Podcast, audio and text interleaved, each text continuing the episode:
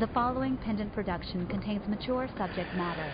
Hello, and welcome to another Kingery commentary. This is the director, Perry Whittle, and with me in the Director Minds vi- uh, conference room, the interview room. Previously on Sorry. That's that's my plan. Uh, uh, okay, so there there it went. That was my plan, and it blew up. Who's with me? Madeline. Jeffrey Bridges. Hello, folks. And what is your uh, involvement with this episode of the Kingery? Well, I you did do anything write on the script for this this year oh, episode. oh, okay, Yeah. all right. So now I've been asking everybody. This is your first script, right? Of season two, yes, and you wrote how many in season one?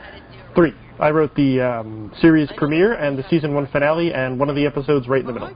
Okay, very good, I'm trying to help very good. Save you. So, oh, and I wanted to say uh, this is the uh, uh, first time that we have had Melissa Johnson as the announcer in the Kingery. So, Ah, yes, yay! with the uh, mature audiences only warning at the beginning. That's right. Yeah, I know what you So wanted. that's great.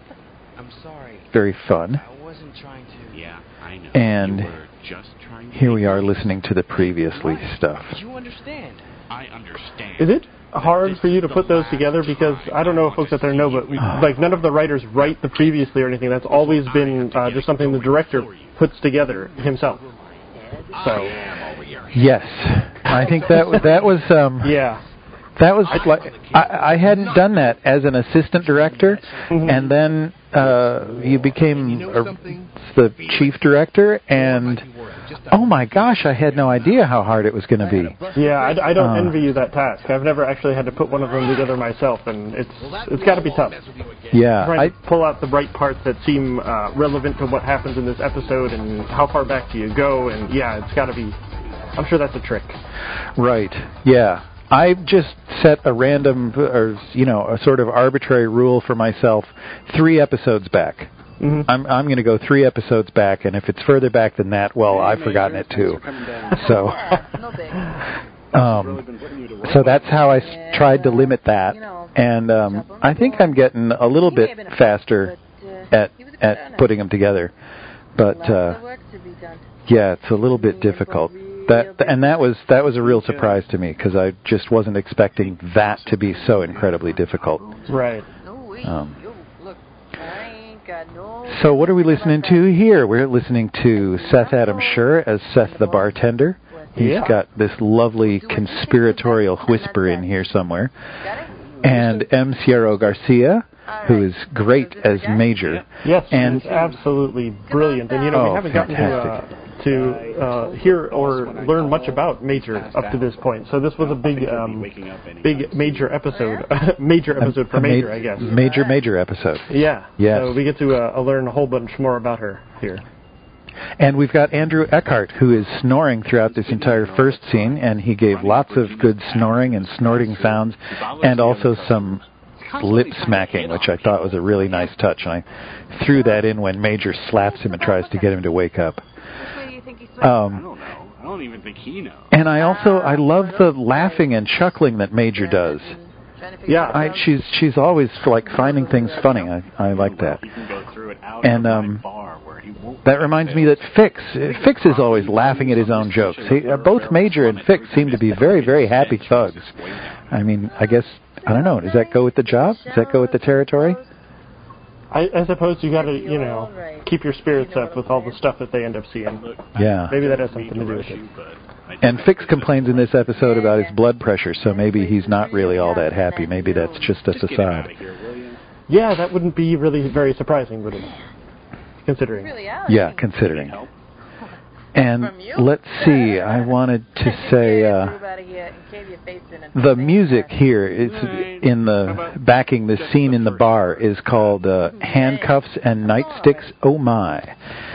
And uh, i chose that because it seemed to have a little something some little bell like sounds that sort of sounded like something like a lullaby or something to me. So i thought that that was nice while uh, roberts is sleeping throughout the entire scene Yes, that, that was a good choice. so i like that David Alexander McDonald wrote the music, of course, for that that song and every other song that's in the episode. All right, short pants. Yes, we we work him to death musically, don't we? Yes, we do. What? You have been evicted. Time to move And, on. and it's wonderful what he um, Ah, the sun is bright. gives us.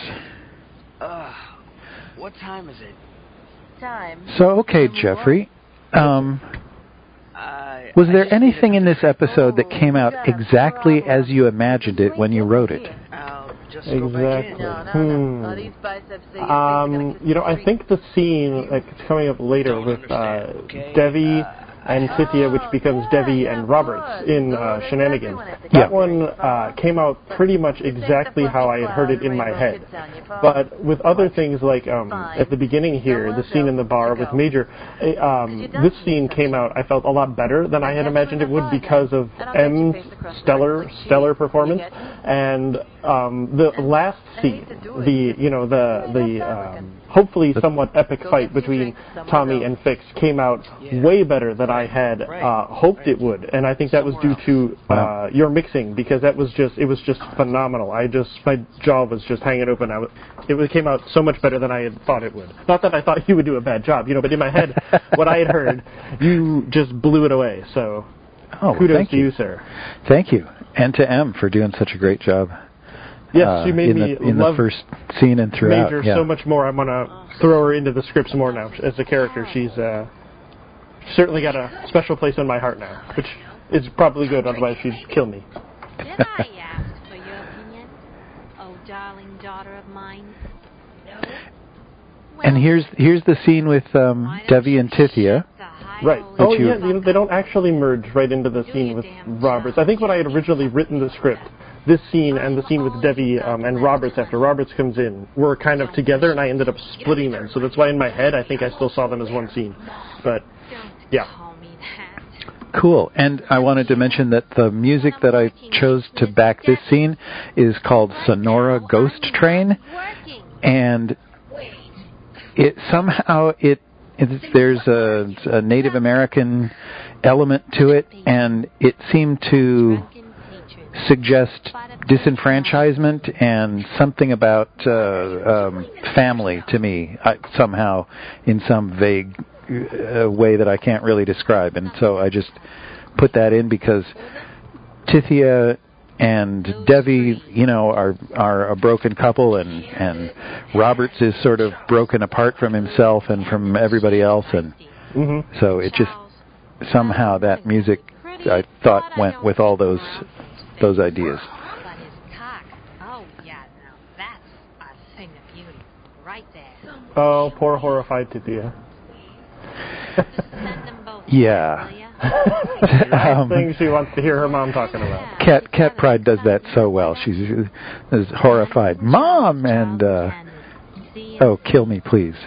Yeah, she gave yeah she gave a, a number of uh, brilliant interpretations of both of those lines, and I just I chose the ones that that worked for me that particular day.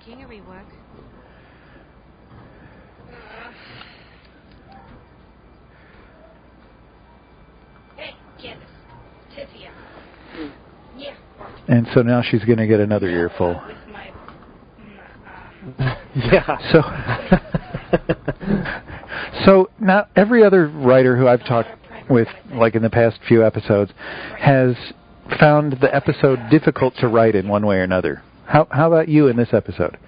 You know, I don't really. I don't have as much difficulty with this stuff. I don't know. I, I more than um, with the exception of Susan, who's at this point written uh, more or as many as as I have with uh, in terms of this. I don't think anyone else has uh, been on the show writing as long. Uh, maybe Seth has. I don't remember when Seth started, but. Um, I don't think anyone's been working with the characters quite as long as uh, Susan and I have. So to me, they're um, almost second nature, and I, ha- you know, I actually find writing Kingery easier than writing Dixie. Dixie's the one that, that gives me the most trouble. But like Superman and Kingery, I have no trouble. I just can breathe through a script, no problem. Now is the is the problem with Dixie partly all the the the sort of structure that you have? Um, mean- a I mean, you have to- is Uh, well, there's there's the research factor. Like a lot of times, I'll have to stop and check what's accurate to the period. Um, like uh, remember this big thing. and We're getting kind of off topic here, but with uh, a Dixie episode, I wanted to throw in a fire extinguisher, and I didn't know if they had them in the you know mid 40s Yeah. or what version of them they might have had. So I had to stop and do all this research for that, and so that plays a big factor in it. But it's also trying to make sure I keep the dialogue all time specific as much as possible and not break into anything too modern. So it's a lot more difficult for me to write Dixie than oh, Kingery. I can just, it's just really snappy. I just fly right through it. All the time. I know them so good they keep coming back for more. Coming. Well, cool. It probably also Yeah. uh, factors into it that I am the one who writes the story outlines for each season, and so Mhm. I've already written the story in my head and and I'm putting it out on outline form. So I'm probably more familiar with the story itself than the other writers are. So that might have something to do with it. So, and you don't have any problem get, getting into your time machine to do um, research for this? Figure out. no, as long as I you know keep it uh, stocked up on um, radioactive ma- material to keep it running. I'm Okay. okay. About All right. you. Back the fuck up, or your balls are mine. Maybe that's just what I want. Maybe Ah, I love the interaction between little um, mouth. uh, Major and Fix Why here. not? Yeah. Chew 'em up and make a nice pate. You'd And also, uh, at the beginning of the episode, um, Pete Mylan and Mark Zarakor, are, as uh, Tommy and Fix, are, they're always a wonderful Oh, pairing. it's Always, my fault, is it? Don't you have an investigation? always wonderful to listen to. Yeah, this chick ain't good enough. And let's see, in the in the background, the music is cranking, Thank you.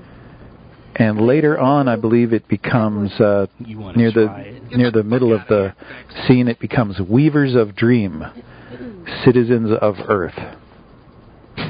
Jesus H. That guy is the last thing I need around here. Got the So this point uh, neck of a here, shepherd in the- where uh, Tommy tells Major to stay, this is um, a big turning point because it's sort of moving her up into the what, uh, sort of the number two spot. Kind of. Right. I mean, Debbie was always sort of his number two, but she's kind of fallen out of things. And Jawbone was like you know his main muscle, but he's kind of you know not around anymore. He's not we around. talk about that. You know, it's a Yeah. family affair. But Yeah. uh, so she's kind of yeah, they're, he's kind of moving her up to, to fill in for that. So you'll be seeing a lot more of Major in season three, and uh, she'll have a much more prominent role there. That's great.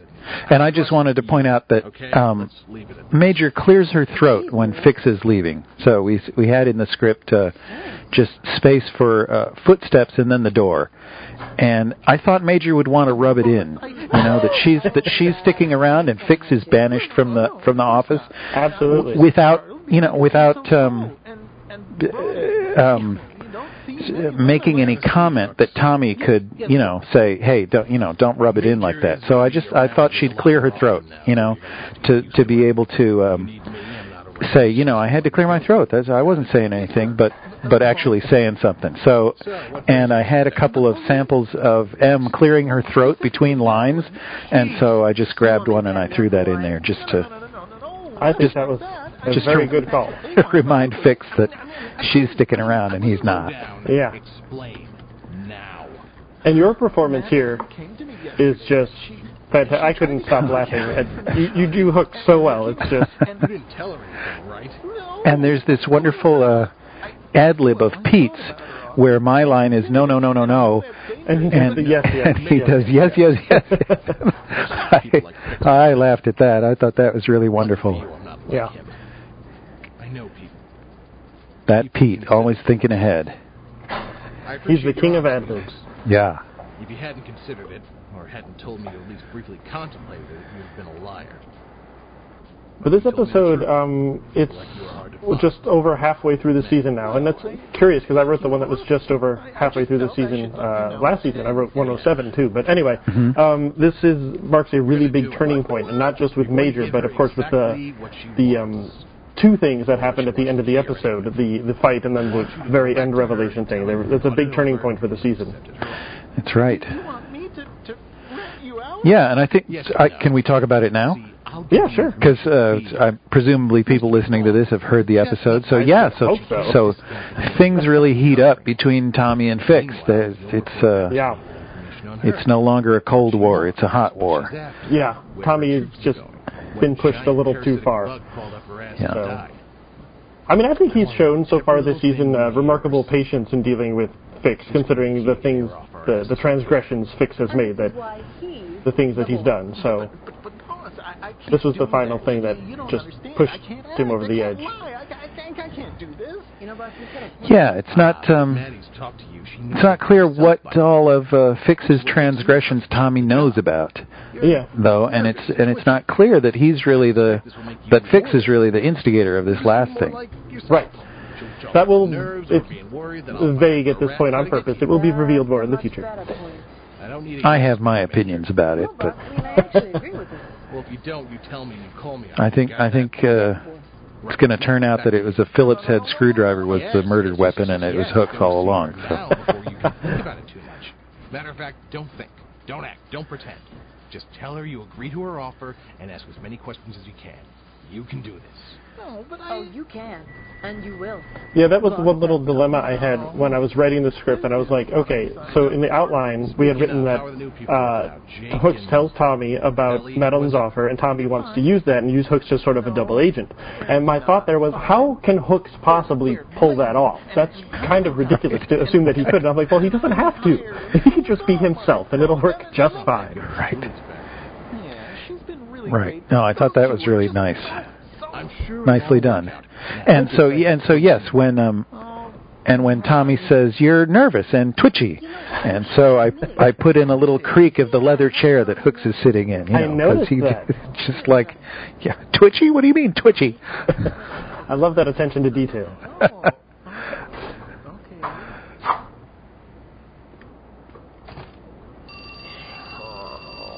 oh, and now we have Heather Frizzell as Julie. Yes. Lovely, lovely entrance here that you wrote for Julie here. Uh, yeah. Poor Julie. Oh my god, oh my god, oh my god. Boss, I was on a maintenance request and I was checking the sink because there was a clog and there's Yeah. I think she could probably talk a little bit faster, but that's that's pretty much as fast as anybody's going to go. Of course, I'm saying poor Julie, and here we are. Poor Bull. Yes. Okay. That too. So we had a lot of maintenance work orders piled up because those two new people are kind of Yeah, and we never got to to hear a whole lot from Bull. No, he was. I, uh, he was back in minor.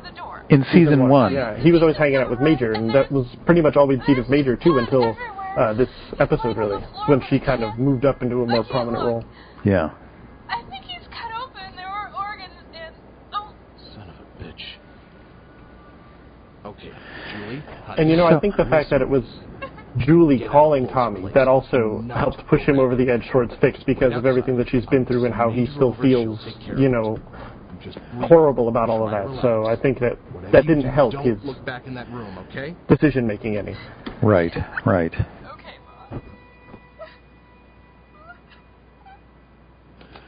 So, Jeffrey, how did the Kingery come to be? What, oh what, my goodness! What prompted you to create it? How did that happen? Well, it, I, uh, I gathered together uh, everybody who helped create it, which was uh, Susan and Teresa McGarry and uh, Macaulay Eaton and John Harden, who helped create the show and is a really great friend of mine. But outside of that, has absolutely no affiliation with Pendant at all. I've tried to sucker him in and get him to write a show for us for four years now, and it hasn't happened. But I'll get him one day. But um, yeah, I just uh, sent them all an email, and I'm like, uh, you know, I we had just started Dixie. And I was like, I want another original show because original shows are great things, and I want to do an original sci-fi show. That was the only idea I had, just some kind of sci-fi show. And so I sent an email to uh, all of those people, and they were all like, "Hey, that's kind of a cool idea." And so we just started shooting ideas back and forth and back and forth about what this show could be. And we had a couple of uh, online chats where we all got together and uh, talked about ideas, and I took everybody's ideas from that and tried to put it together into a sort of story. We spent, I don't know, like six months coming up with all the different characters, and I made this huge character tree that I'll, I can show you sometime. It's got all the characters on there and how they all interrelate to each other because we were trying to figure that out. We kept modifying it, and it was it was a probably at least a 12 to 18 month process just getting the concept and the characters down. And then after that, I wrote the pilot, and we moved into the outline, and it just sort of went from there. Wow. Yeah, it was a long time coming putting this together. Yeah. Yeah. would you know? I think the first original You know uh, I know? concept idea for the show didn't have any anything like soul know in it at I all.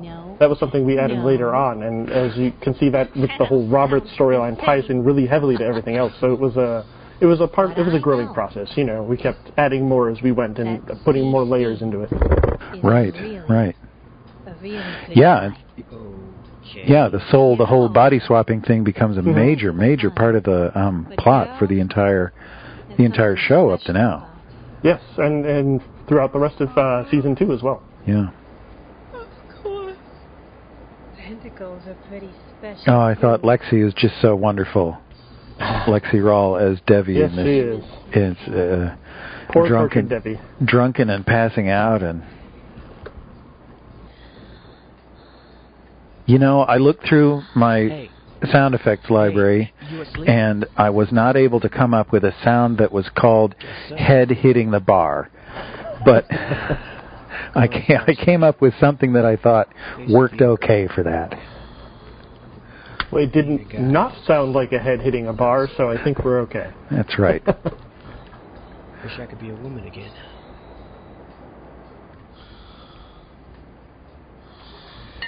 And now, and now we've got Devi snoring. So Yeah. all kinds of uh, um, mirror images in this in this show, this episode, and Roberts, who got slid along the floor earlier, now slides someone else along the floor. Right, right. Dragging Debbie along. What do you think he's going to do? I don't know. I don't know. I have no idea. that wacky Betty Burts. Yeah. That's what we call. Uh, in order to keep track of the characters in like the online chats where we're talking about them, and in the outline, we take like when they're doing the, the whole soul thing, we take like the first half of the actual person's name and the last half of the body. So we call them Roberts to us is Betty Burts because it's Betty in Roberts. Ah, That's the only way we Yeah. can keep track of who's who. Because you know, if we just keep saying Roberts, we're like, wait, who's Roberts right now? We get all confused. So yeah. you know, so. Just calm down. Relax. And so the big story in real life, well, that I know of for this for this whole episode was the fact that Alicia's computer got into eating itself or something. Yes, yes.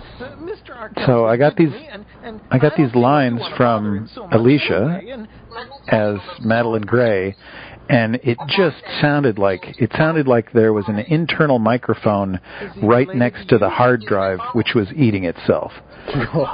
wow. and and that's and that's how she was recording her lines or you know some something crazy like that so Right. th- in the script it says that Madeline is in the foreground and Hooks is on the phone hmm and I just turned those around to try and mask how to, to try and mask the um to try and motivate the the low audio quality on Gray's lines. Well, it worked fine, and you know it was a really good decision because it didn't make any difference story-wise which way that went. Yeah. So it was a it was a really good call. Yeah. Remember who I am. And you also uh, you made a, a slight change to the end of the scene. Yeah, that's right. Because I didn't like because I didn't like my performance. Is that like, why? I, that's part of why. Yeah, yeah. Is I just yeah, that's my solution to whenever I don't like a performance. Is I just cut the line. Um, I did that in in uh, a little show that I wrote and um, I it's, and acted in. I think, and I didn't like my performance. I couldn't get the line right or something, and I just you know cut a couple lines. That's fine. My address is on the card I gave you. Let's say. So yeah, at the end of it, um, Hooks is supposed to say okay. You know, Right. yeah, let's meet up. And I just thought, oh, I, I guess that was a. Oh, sorry, spoiler. Hooks says okay. It's all right because Tommy told him he was supposed to do that, so it's Yeah. you know, it's kind of foregone. conclusion. Yeah, it But did- the scene worked fine without the line. So it Didn't didn't seem like anybody was going to be really shocked, but I, I just didn't think it was absolutely necessary, and I I couldn't figure out how to Bad for my blood pressure. I, it's it's interesting when you're when I'm directing. I spend all this time obsessing about the the transitions from one scene to another, and what am I going to do? And oh oh, there went Abner Abner Scenaries. Thanks Abner for fantastic work as the bystander. Really loved your performance. Yes, the bystander who sees Tommy gets scared out of him and runs away. Yes. Yes, Abner was trying to make sense out of the script, and he he wrote me a little email and said, um, you know, what what's going on in this, and and which forced me to read the script because I I hadn't read it up to that point. But I was just I was just trying to get get get all the parts filled. right, right. so so I said uh, so I read it and I thought, oh yeah, okay, so you're a guy who sees the most notorious crime boss in the city running toward you, and or toward the guy standing next to you, and you don't really know anything about what this is about. You just know you want to be anywhere else in the world. Right. And that was that was that was our great fight there, courtesy of Perry Whittle and Pete and Mark Zeracor and that window breaking. These the sparks and the stuff that you did with the, the television of the future here. Fantastic stuff. Yes. Well, I just thought, you know, there was a table ball game on, and now there's this newscaster. Uh, thank you, Gwendolyn Jensen Woodard, as the newscaster. Um, and so I thought, you know, maybe the television is broken, and that's how we change channels or something, or I, I don't know. So It works, just, and uh, I love how the, the little cutouts, but you don't miss any of the vital information, and the, the sound effects sparks, and the ending, the way it just ends with that spark too. Very, very, very good stuff.